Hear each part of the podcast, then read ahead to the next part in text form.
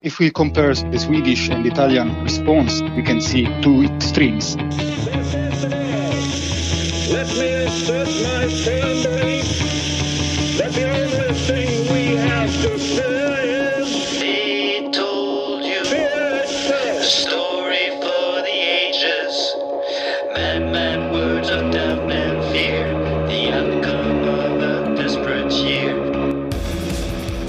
Hi, this is Eric Bagley in the Rocket FM studios in Stockholm, Sweden, home of The Herd. Time now for episode 9 of Corona Crisis Once Upon a Pandemic. Coming up a little bit later on in the show, we'll be talking to Professor Giuliano Di Baldassarre, Director of the Center of Natural Hazards and Disaster Sciences here in Sweden.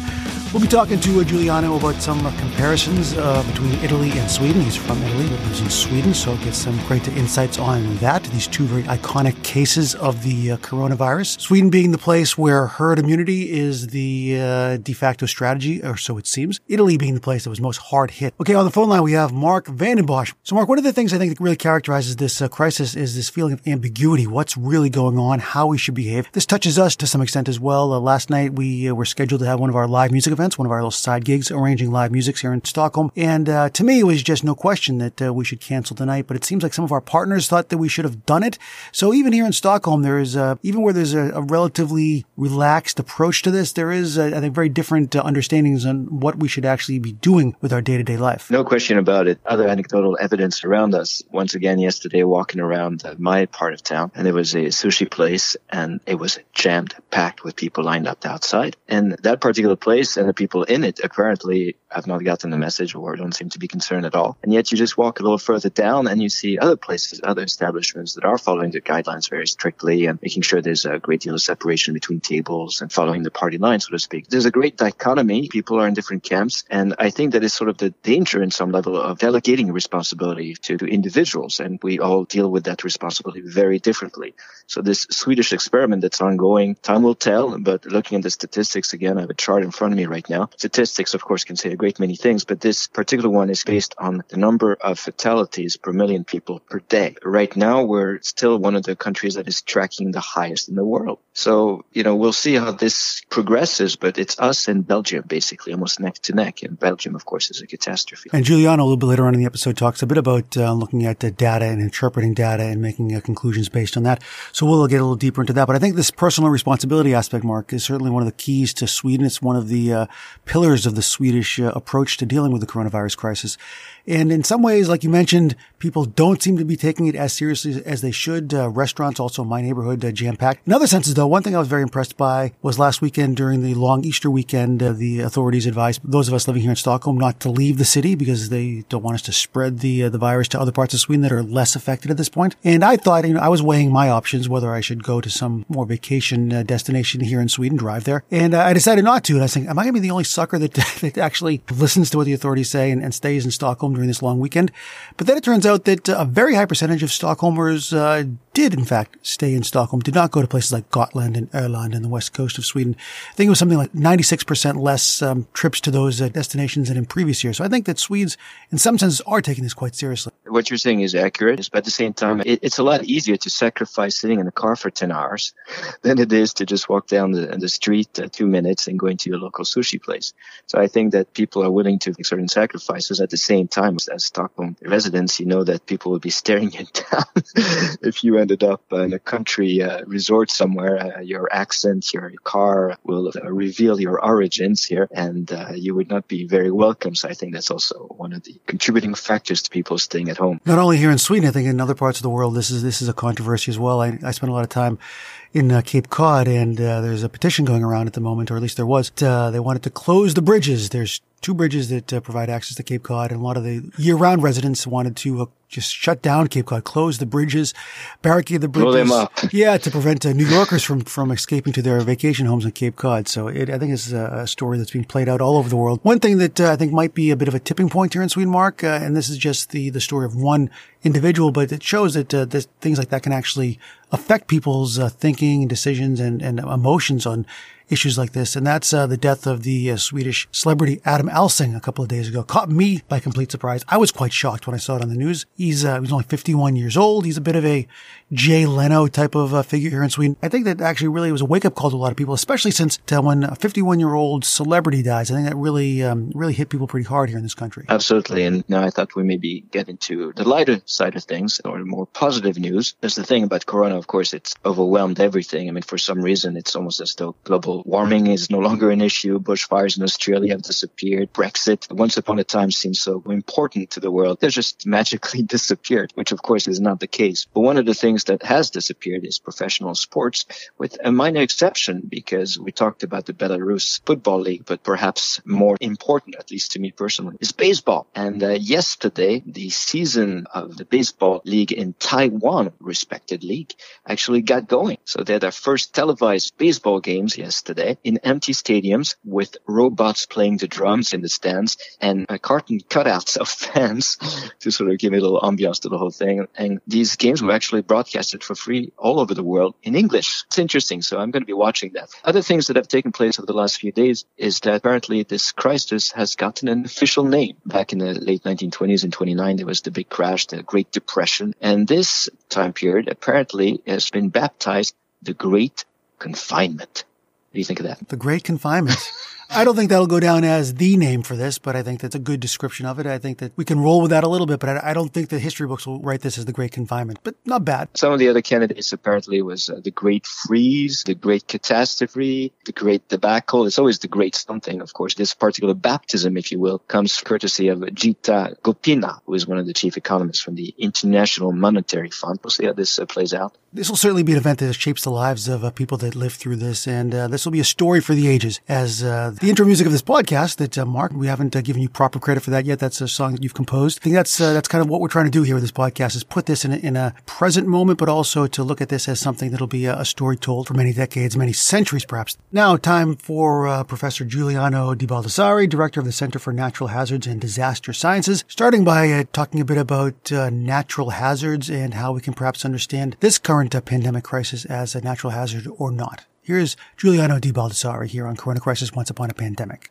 when we speak about natural hazards, actually over the past few years, we have been uh, criticizing a little bit the term since uh, most of the disasters are no longer 100% natural. This applies to, for instance, uh, many floods, droughts, or wildfires. Especially when it comes to the disaster, there is a combination between hazard and vulnerability, uh, which is often a social vulnerability or economic vulnerability. This indeed also applies to the epidemics or the pandemic of the corona crisis. What we see most vulnerable people that are suffering the most. Uh, we see emergence of inequalities and also the role of uh, risk perception. So in the Anthropocene, uh, it's difficult to speak about something which is 100% natural. There is always an anthropogenic component. This is also the case uh, when it comes to the corona crisis. So how does that inform the management of this, uh, knowing these things like the vulnerabilities and the, the inequalities and the sort of Anthropocene perspective? From my point of view, the key point is to keep the big picture. I will make an example by going a few years back. After the 9-11, there has been a lot of focus on terrorism while other aspects have been overlooked. One of them is air pollution, climate change, natural hazards such as earthquakes, floods, droughts. All these aspects, all them, they kill much more people than terrorism, but they didn't get the same attention that we had with terrorism after the 9-11. There are many studies that explain this. Behavioral scientists have done a lot of research showing how risk perception shapes our response to different type of extreme events, being them natural hazards or uh, human-induced events.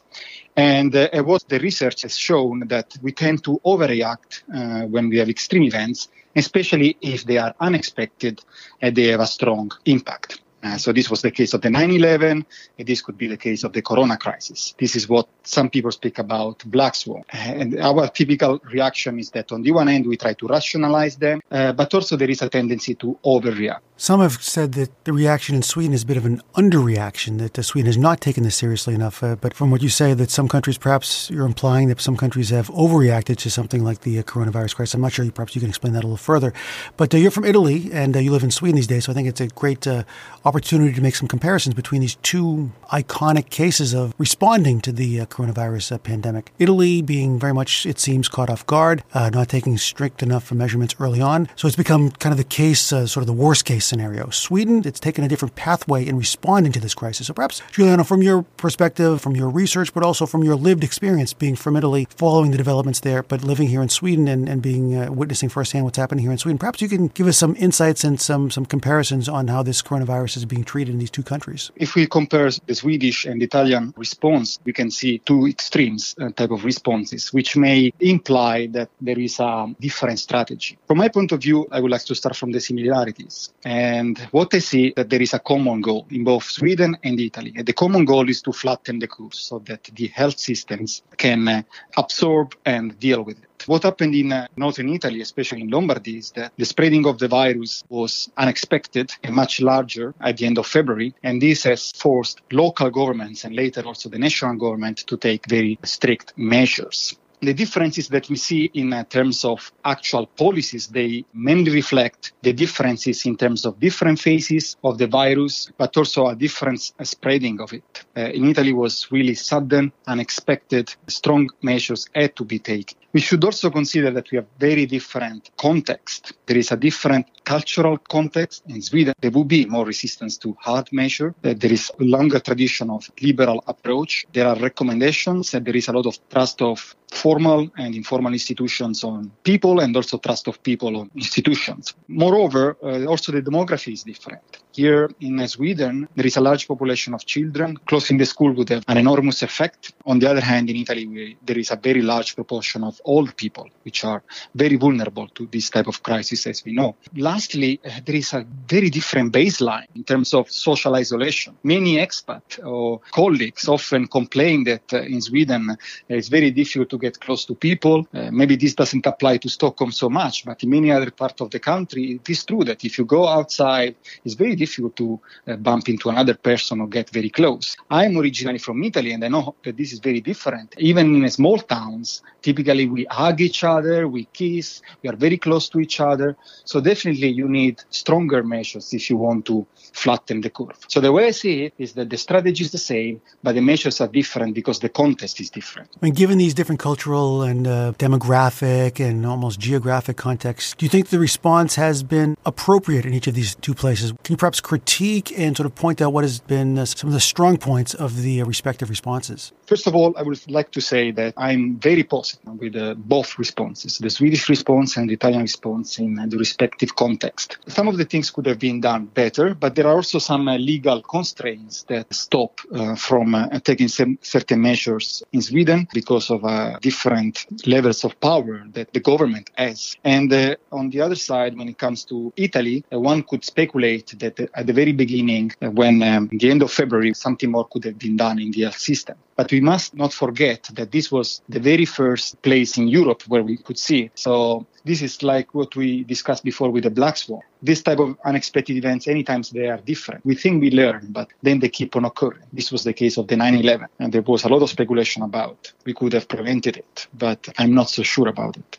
I mean, describing this as a black swan in perhaps in an international context, but also specifically in Italy, is there any speculation as to why it emerged in Italy so suddenly and so strongly? Uh, one of the first cases which emerged in Italy was this guy, 30 years old, running marathons, playing football, and all of a sudden he had pneumonia. He went to a couple of hospitals. They didn't know what it was. And then eventually they thought, oh, maybe this corona. Then they tested, it was corona. And then they realized that corona was going around in the region. In Italy, it emerged, it was spot, and then you start testing. And once you start testing, then you find out that indeed there are cases. In other places, they have been testing only strongly based on geographical origin, but in fact, a spreading was already in place a few days or weeks before. How is Italy processing this from a societal perspective? Is this something that now will fundamentally change Italian culture, the way Italians relate with each other, how Italy, you think, might relate with the European Union, with the wider world? Do you see any longer lasting implications uh, as a result of this crisis? Many people over the years in Italy have been exercising how to live with emergencies and crises. It is a country exposed to multiple natural hazards, uh, for instance, which is my field of expertise earthquakes, floods droughts, wildfires, volcano eruptions, even tsunami in some areas. In Italy, there is all of this. So there is, in my opinion, um, a strong resilience of individuals as well as communities to live during emergencies. We can see this very nicely right now. I'm actually very concerned about when I think about my parents, my friends, my relatives that are locked down.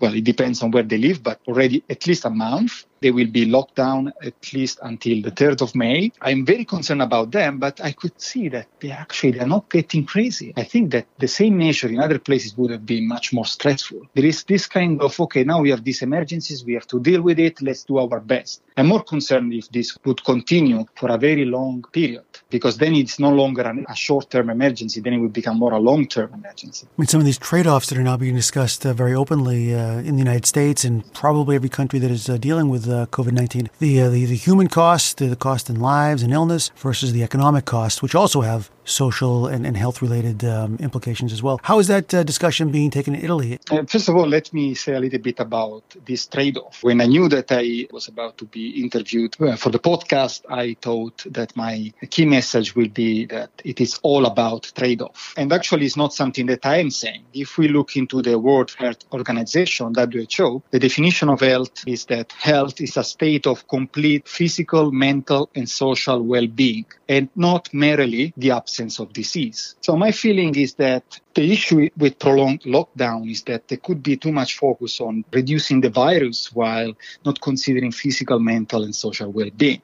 This also comes with a point about keeping the big picture. With lockdowns, which could be needed, and indeed they were needed in the first phase in Italy. But what we have is that we have many children that cannot play with other children, not having their right to education, and also inequality because maybe some kids they have parents that are educated so they can get a decent education also at home uh, but others cannot and then we have many other issues which are indeed also health related we know that poverty unemployment is not only an economical issue it may lead to mental problems and all this mental and social well-being the foundation of public health as who defines it when it comes to italy i don't see this type of discussion yet there at the moment, the decision making process is dominated by virologists and epidemiologists. The typical response is that they are just caring about the economy. It seems like there is a kind of bipolar discussion, like as if it was just the interest of rich people to have the economy keep on going and all the others being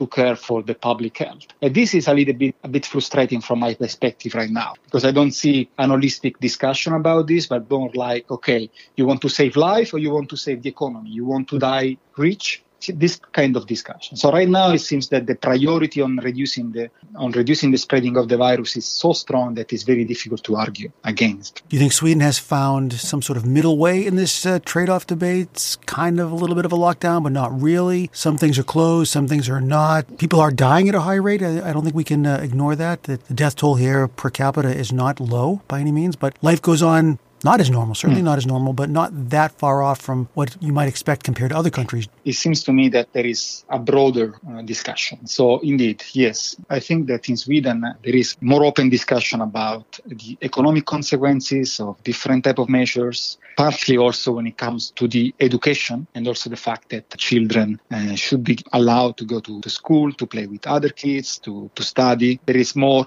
attention to other type of rights. And I think this comes back also to the different type of context. As I said before, in Italy, we have a large proportion of old people. In Sweden, we have many kids. This, I think it plays a role. If you think about the type of measures you can do, it's maybe something which goes towards favoring more younger people or kids that can go to school, that can keep on having their own life, because from their perspective, the individual risk is very low. Also, the type of economy is different. The, for instance, the private saving in Italy is relatively high compared to Sweden. So this means also that locking down the economy would have a very strong impact on Swedish people. The public debt in Sweden is much lower than in Italy, but the private debt is much higher. So people have to pay their loan, they have to pay their mortgage. This also makes the government, the decision makers, to care more about the fact that we need the economy to keep on going. Otherwise, we have too many people that would get bankrupt. I think it's a very interesting uh, comparison between these two societies, and you're very well positioned to make these comparisons, Giuliano. Uh, one last question, uh, touching upon another area of your expertise about data analysis. Now, data is certainly a huge part of this of this crisis, analyzing data and using that as a tool to take certain actions. Could you perhaps give us your perspective on that in terms of the numbers that are being floated around and the models that are that are being used to make these decisions? So, what we, for instance, in our research, we use a lot of data related to the number of people affected by different natural hazards, fatalities, economic losses, and we also use a lot of models. And what I can see in our research is that sometimes there is an abuse of this type of data sets, and the type of abuse is due to the fact that data from different countries are not comparable, the definition is different, and uh, if we want to be more specific for the corona crisis, we see like the comparison in terms of number of cases, but we know that this strongly depends on the, how much we are testing. There are uh, many experts that speak about the fact that the number of cases are much more than the ones that are confirmed or reported. The question is, is it 10 times more or 100 times more? And here there is a debate.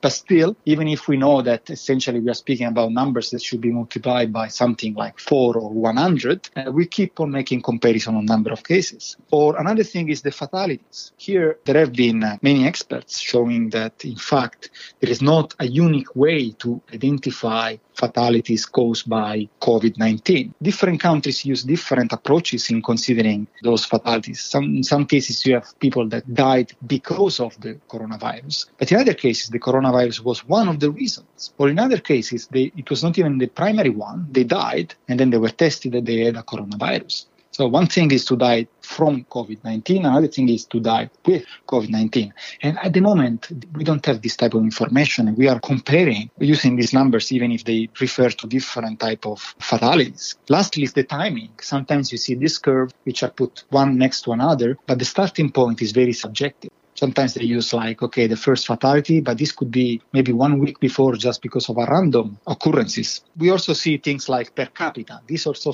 from my perspective, doesn't make any sense. I mean, what is the per capita if we look, for instance, at cases in Italy, but the same applies to, to Sweden. What is the point of dividing the entire number of cases by the Italian population when most of the spreading is in, uh, in Lombardy? And the same is in Sweden. I mean, it's different if you look at Stockholm or if you look at Sweden as a whole. It is always good to have this type of information, but there has been a little bit of overuse of this data and also extrapolations based on them. One could use other type of information uh, when it comes to this specific type of crisis. I mean, many countries actually, especially when it comes to epidemiology, so uh, they, they are looking more and more towards the number of people that are on intensive care because of COVID-19, which could be a, a better indicator to give you a, an idea of how the virus is spreading, especially considering that uh, we all have the goal of flattening the curve so that the health system doesn't collapse. And indeed, the collapse of a health system is strongly related to the limited amount of intensive care units and ventilators. That is maybe the most interesting variables. But when we look into global comparison, very rarely